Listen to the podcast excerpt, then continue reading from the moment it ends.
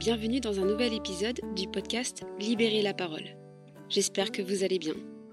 Dans cet épisode, on va parler d'un sujet qui me touche particulièrement et dont j'avais envie d'aborder depuis un petit moment déjà.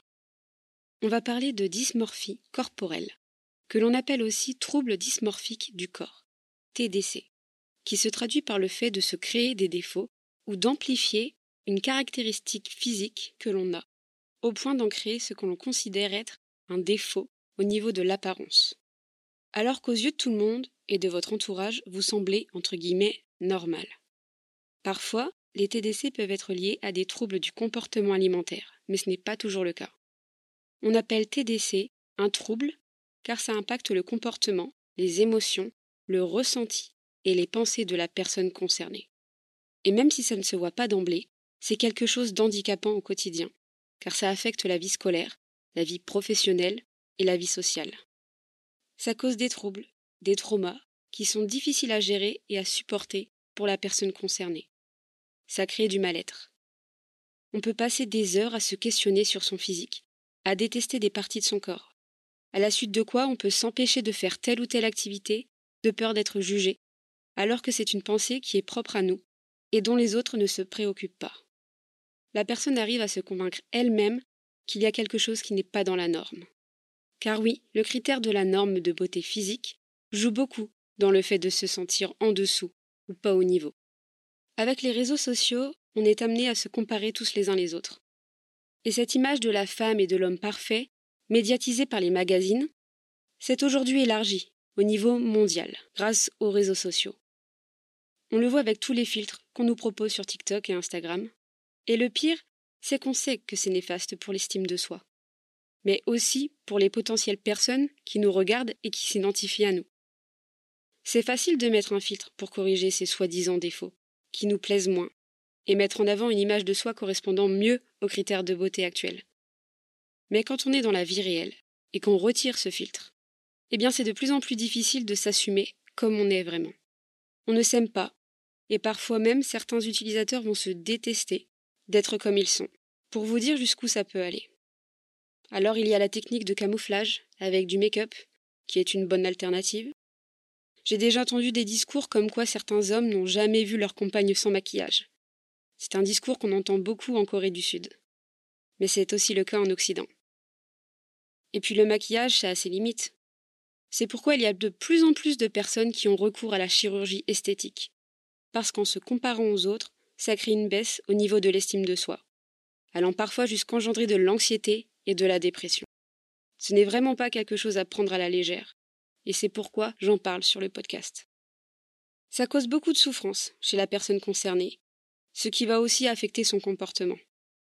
Sauf que ça devient maladif, à tel point qu'il y a toujours quelque chose au niveau du physique qui dérange. Ça ne s'arrête pas. La dysmorphie, ou dysmorphophobie, commence généralement à l'adolescence et est plus fréquente chez les femmes. Ça touche environ 2 à 3% de la population. On voit beaucoup dans le monde de la télé-réalité et de plus en plus sur les réseaux sociaux, car depuis quelques années sont apparues des alternatives à la chirurgie esthétique, des pratiques moins coûteuses, comme c'est le cas pour les injonctions à l'acide hyaluronique, qui fait de plus en plus sensation. Et pourtant, ça ne reste pas moins une pratique dangereuse. Les symptômes liés à la dysmorphophobie peuvent apparaître petit à petit ou du jour au lendemain.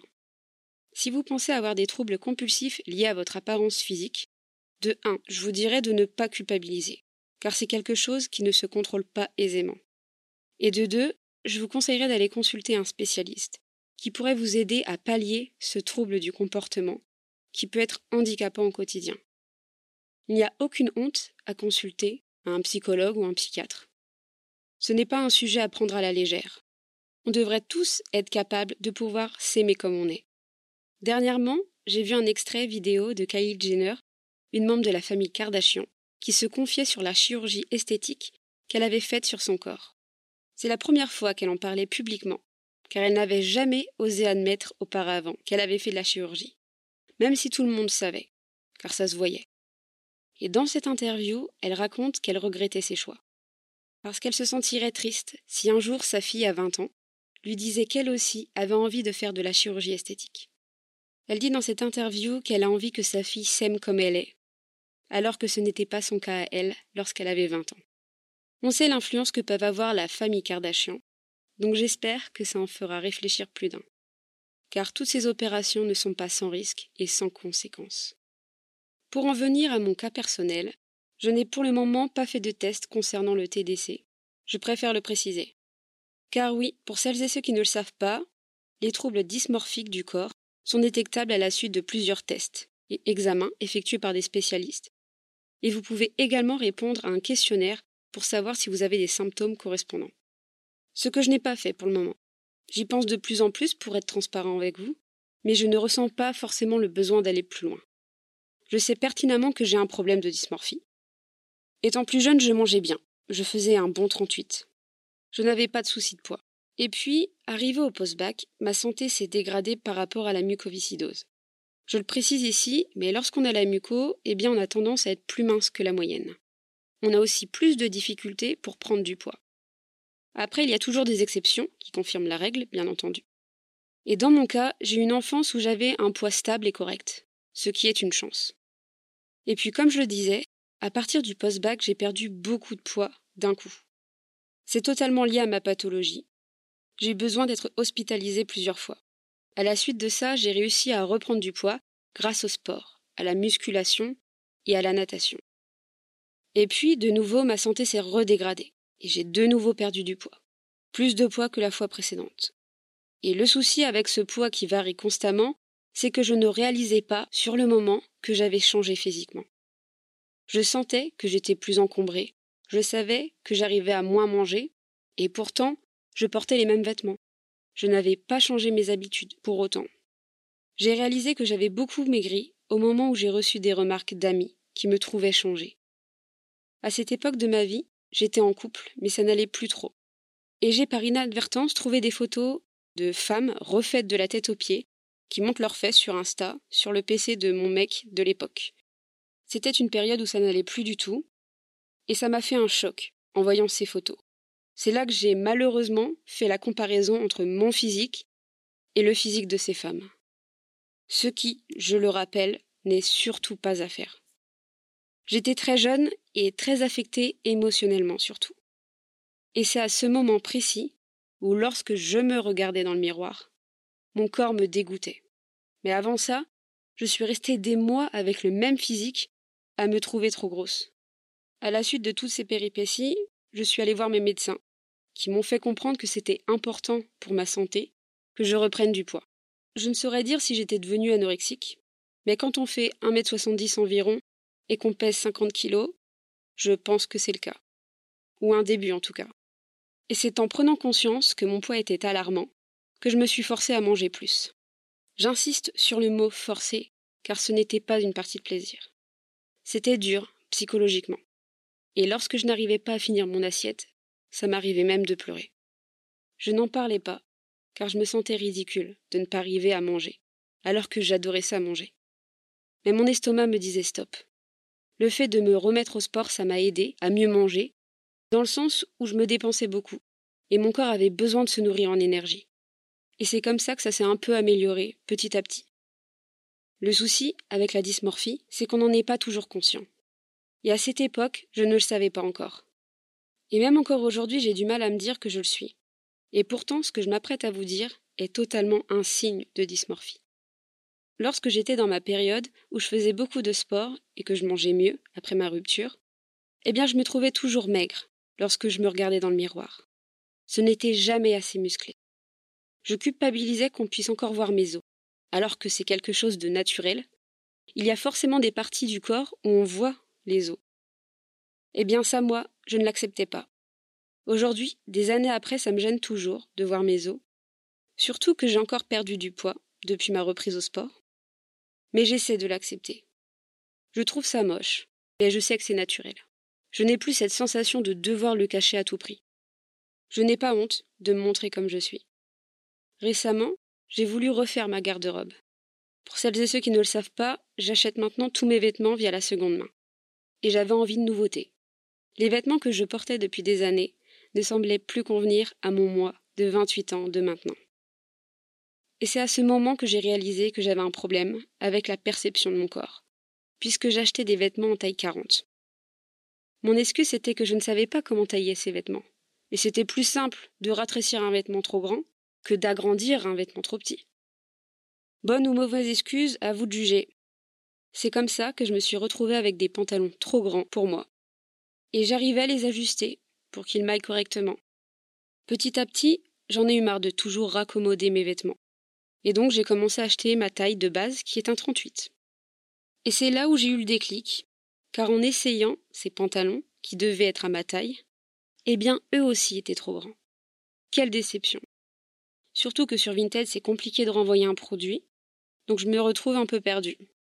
Car il y a des 38 qui me vont encore, et d'autres pas du tout. Je n'ai jamais fait de 36 depuis que je suis rentrée dans un 38. Et l'idée d'en mettre des 36, bah, c'est compliqué à intégrer pour moi. J'ai toujours eu du mal à réaliser que je perdais du poids. Même lorsque je me regardais dans le miroir, je ne le voyais pas par moi-même. C'est le fait d'avoir des remarques des autres qui m'aidait à le comprendre. Et une fois que je le savais, je me voyais plus maigre que ce que j'étais en réalité. C'est très complexe à expliquer. J'espère que vous comprenez là où je veux en venir. Désolé si c'est trop confus. Enfin voilà, actuellement je suis un peu dépassée par tout ça. Je sais qu'il y a pire que de faire un 38 ou un 36. J'espère que vous comprenez que c'est bien plus profond que ça. Il s'agit d'acceptation de soi, d'estime de soi également. Je me sens perdue dans le sens où la manière dont je perçois mon corps varie en fonction de chaque pantalon que je mets. Si le pantalon est trop grand, alors je me sens trop maigre. Et si le pantalon me va parfaitement, alors je me sens trop grosse. Comme solution, vous allez me dire de porter des robes ou des jupes. Eh bien, sachez que c'est la même chose. J'ai toujours eu de l'inconfort dans les vêtements trop près du corps, et aujourd'hui j'ai trop d'inconfort avec des vêtements trop amples. Voilà pourquoi je dis que c'est un souci de perception. Car la seule chose qui me redonne confiance, c'est lorsque je demande l'avis de mes proches, qui savent toujours me dire si ça choque ou non. En soi, le regard extérieur, je m'en fiche un peu. Je veux avant tout me sentir bien dans mon corps et dans mes vêtements. Le fait qu'un proche me rassure, ça m'aide d'une certaine façon à me dire bon, ok, ça me va. Et là, je me sens mieux. Ça me redonne confiance en moi, là où je n'ai plus confiance en mon propre jugement sur mon apparence physique.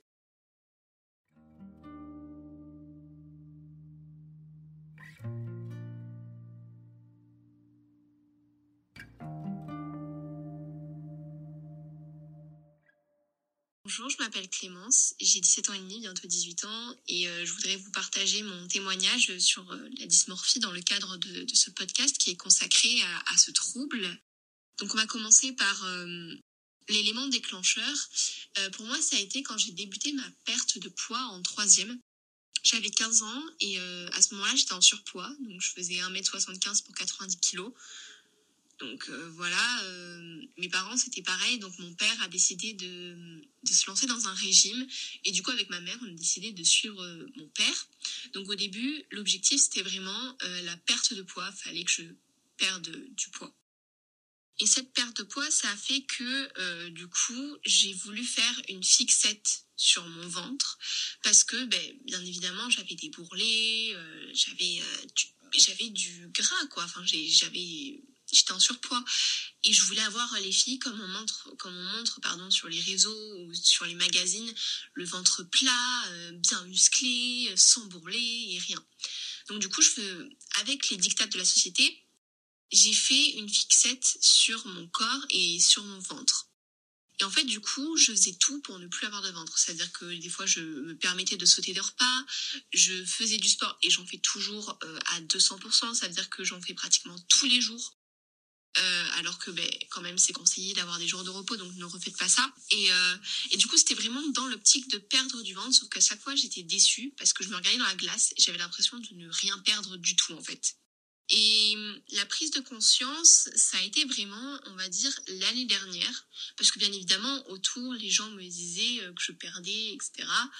Euh, mais que je gardais quand même un petit ventre. Donc voilà, et du coup, bah, moi je me disais, bah ouais, bah, ok, je perds, mais euh, mon ventre bah, est toujours comme avant, et puis voilà quoi. Sauf que l'année de terminale est arrivée, et cette année a été assez compliquée pour moi, surtout niveau alimentation, parce que du coup, bah, je me suis éloignée du foyer familial et je suis allée à l'internat.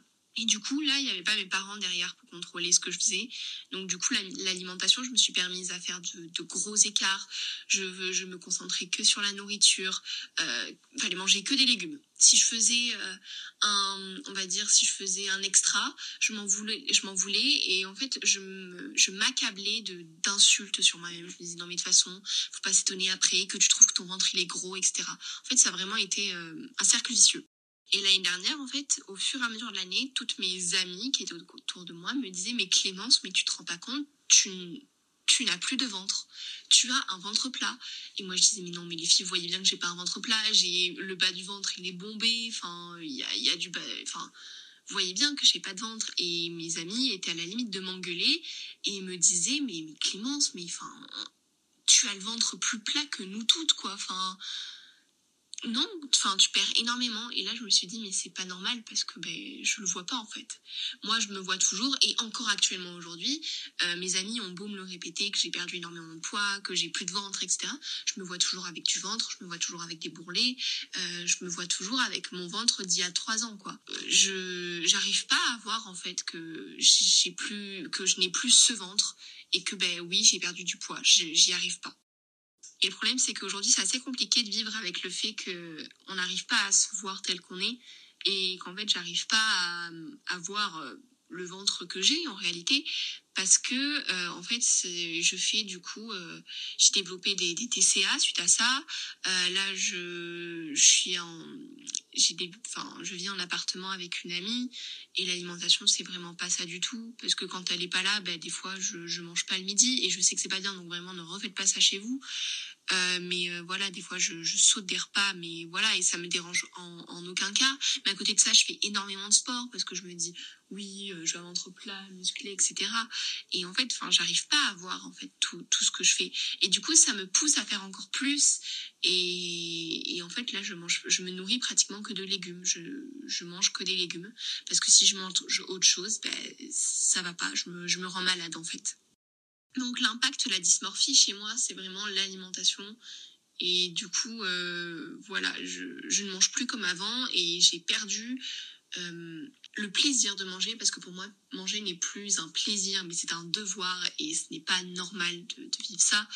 Donc c'est pour ça que je trouve que ce podcast, il est bien parce que s'il y a des personnes qui sont dans le même cas que moi, ne vous enfoncez pas plus comme moi. Euh, parlez-en, écoutez des podcasts, regardez des, suivez des gens qui font du body positive. Euh, ne vous faites pas une fixation sur euh, les gens qui vous disent oui, euh, faut perdre du poids, etc. Vraiment suivez des gens qui sont qui sont sains, qui sont bien pour vous et ne tombez pas dans l'excès comme moi. Et vraiment prenez bien soin de vous parce que la dysmorphie c'est vraiment un trouble qui, qui est grave et qui peut mener à des états ben, comme les miens et, et c'est pas normal.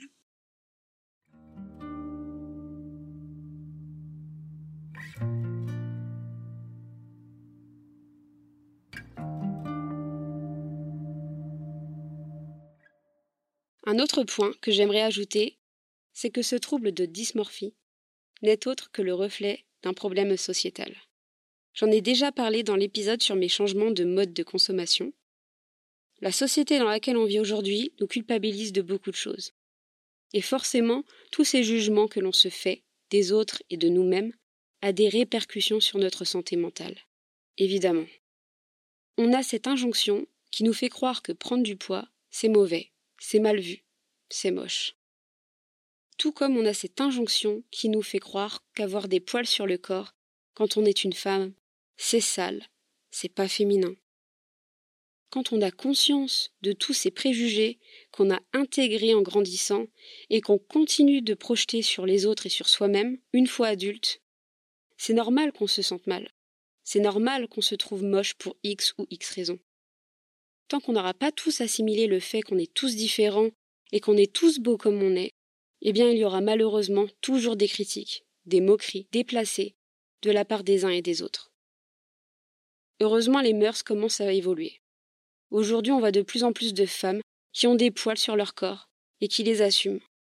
On voit de plus en plus de femmes avec des rondeurs, avec de la cellulite dans les magazines ou sur les sites de vente de vêtements, je vais aborder un exemple qui a été marquant pour moi récemment. c'est lorsque j'ai regardé la série À l'ombre des magnolias. Et dans cette série, une des héroïnes principales est en surpoids. Et son ex-mari tente de la reconquérir en lui faisant comprendre qu'elle est désirable. Et c'est en voyant cette série que je me suis dit, enfin, enfin une personne en surpoids que l'on qualifie de désirable dans un média. Il était temps. Car oui, pour celles et ceux qui en doutent, être en surpoids, ou à l'inverse être anorexique, ne veut pas dire qu'on est moins désirable que quelqu'un qui n'a pas le même poids que soi.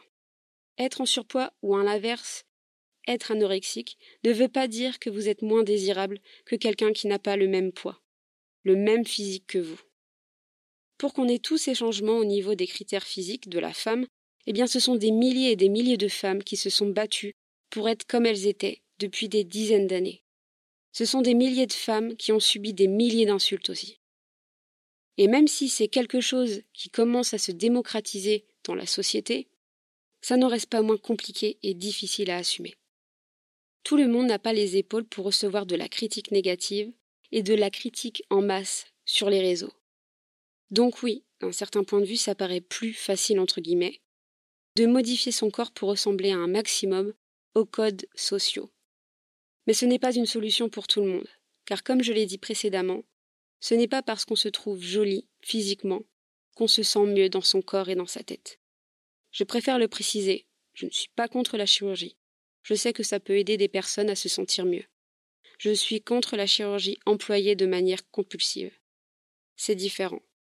La compulsivité dans le trouble dysmorphique du corps prouve qu'il y a un dysfonctionnement dans la manière de voir son corps comme il est réellement. Et dans ce cas-là, il est selon moi nécessaire de consulter un professionnel de santé pour se faire aider, car cette manière de se représenter peut s'empirer avec le temps on peut finir par prendre des décisions radicales, comme la chirurgie esthétique, qui est extrêmement coûteuse et dont on peut regretter par la suite. Dans mon cas, je sais que me remettre au sport m'aiderait à m'alimenter peut-être mieux que ce que je fais maintenant. Et puis arrêter d'acheter des vêtements trop grands, ce serait déjà un grand changement. Car tout ce qu'on souhaite au final, c'est se sentir bien dans notre peau. Et il est temps d'arrêter de se dévaloriser. J'espère que cet épisode vous a plu. Merci pour ce temps d'écoute. Merci à Clémence d'avoir osé prendre la parole sur ce sujet. Ce n'est pas évident de parler de ce sujet, car c'est très personnel et très intime. C'est encore tabou dans la société de parler des troubles liés au physique, car on en est souvent jugé. C'était important pour moi de m'exprimer là-dessus. Et comme je le dis souvent, en parler, c'est déjà aller de l'avant. Et ça fait du bien. Donc n'hésitez pas, si vous ressentez le besoin, d'en parler à des proches ou à un professionnel. La démarche doit d'abord venir de vous. Il n'y a aucune honte à consulter quelqu'un. Et je tenais à rajouter un truc important. Vous n'êtes pas seul. En attendant de se retrouver la semaine prochaine pour un nouvel épisode, n'hésitez pas à partager cet épisode à un proche si vous pensez qu'il en aurait besoin et que ça pourrait l'aider. Et n'hésitez pas à mettre 5 étoiles au podcast pour que celui-ci soit référencé et proposé à de nouveaux auditeurs. En attendant, prenez soin de vous et de vos proches. Bisous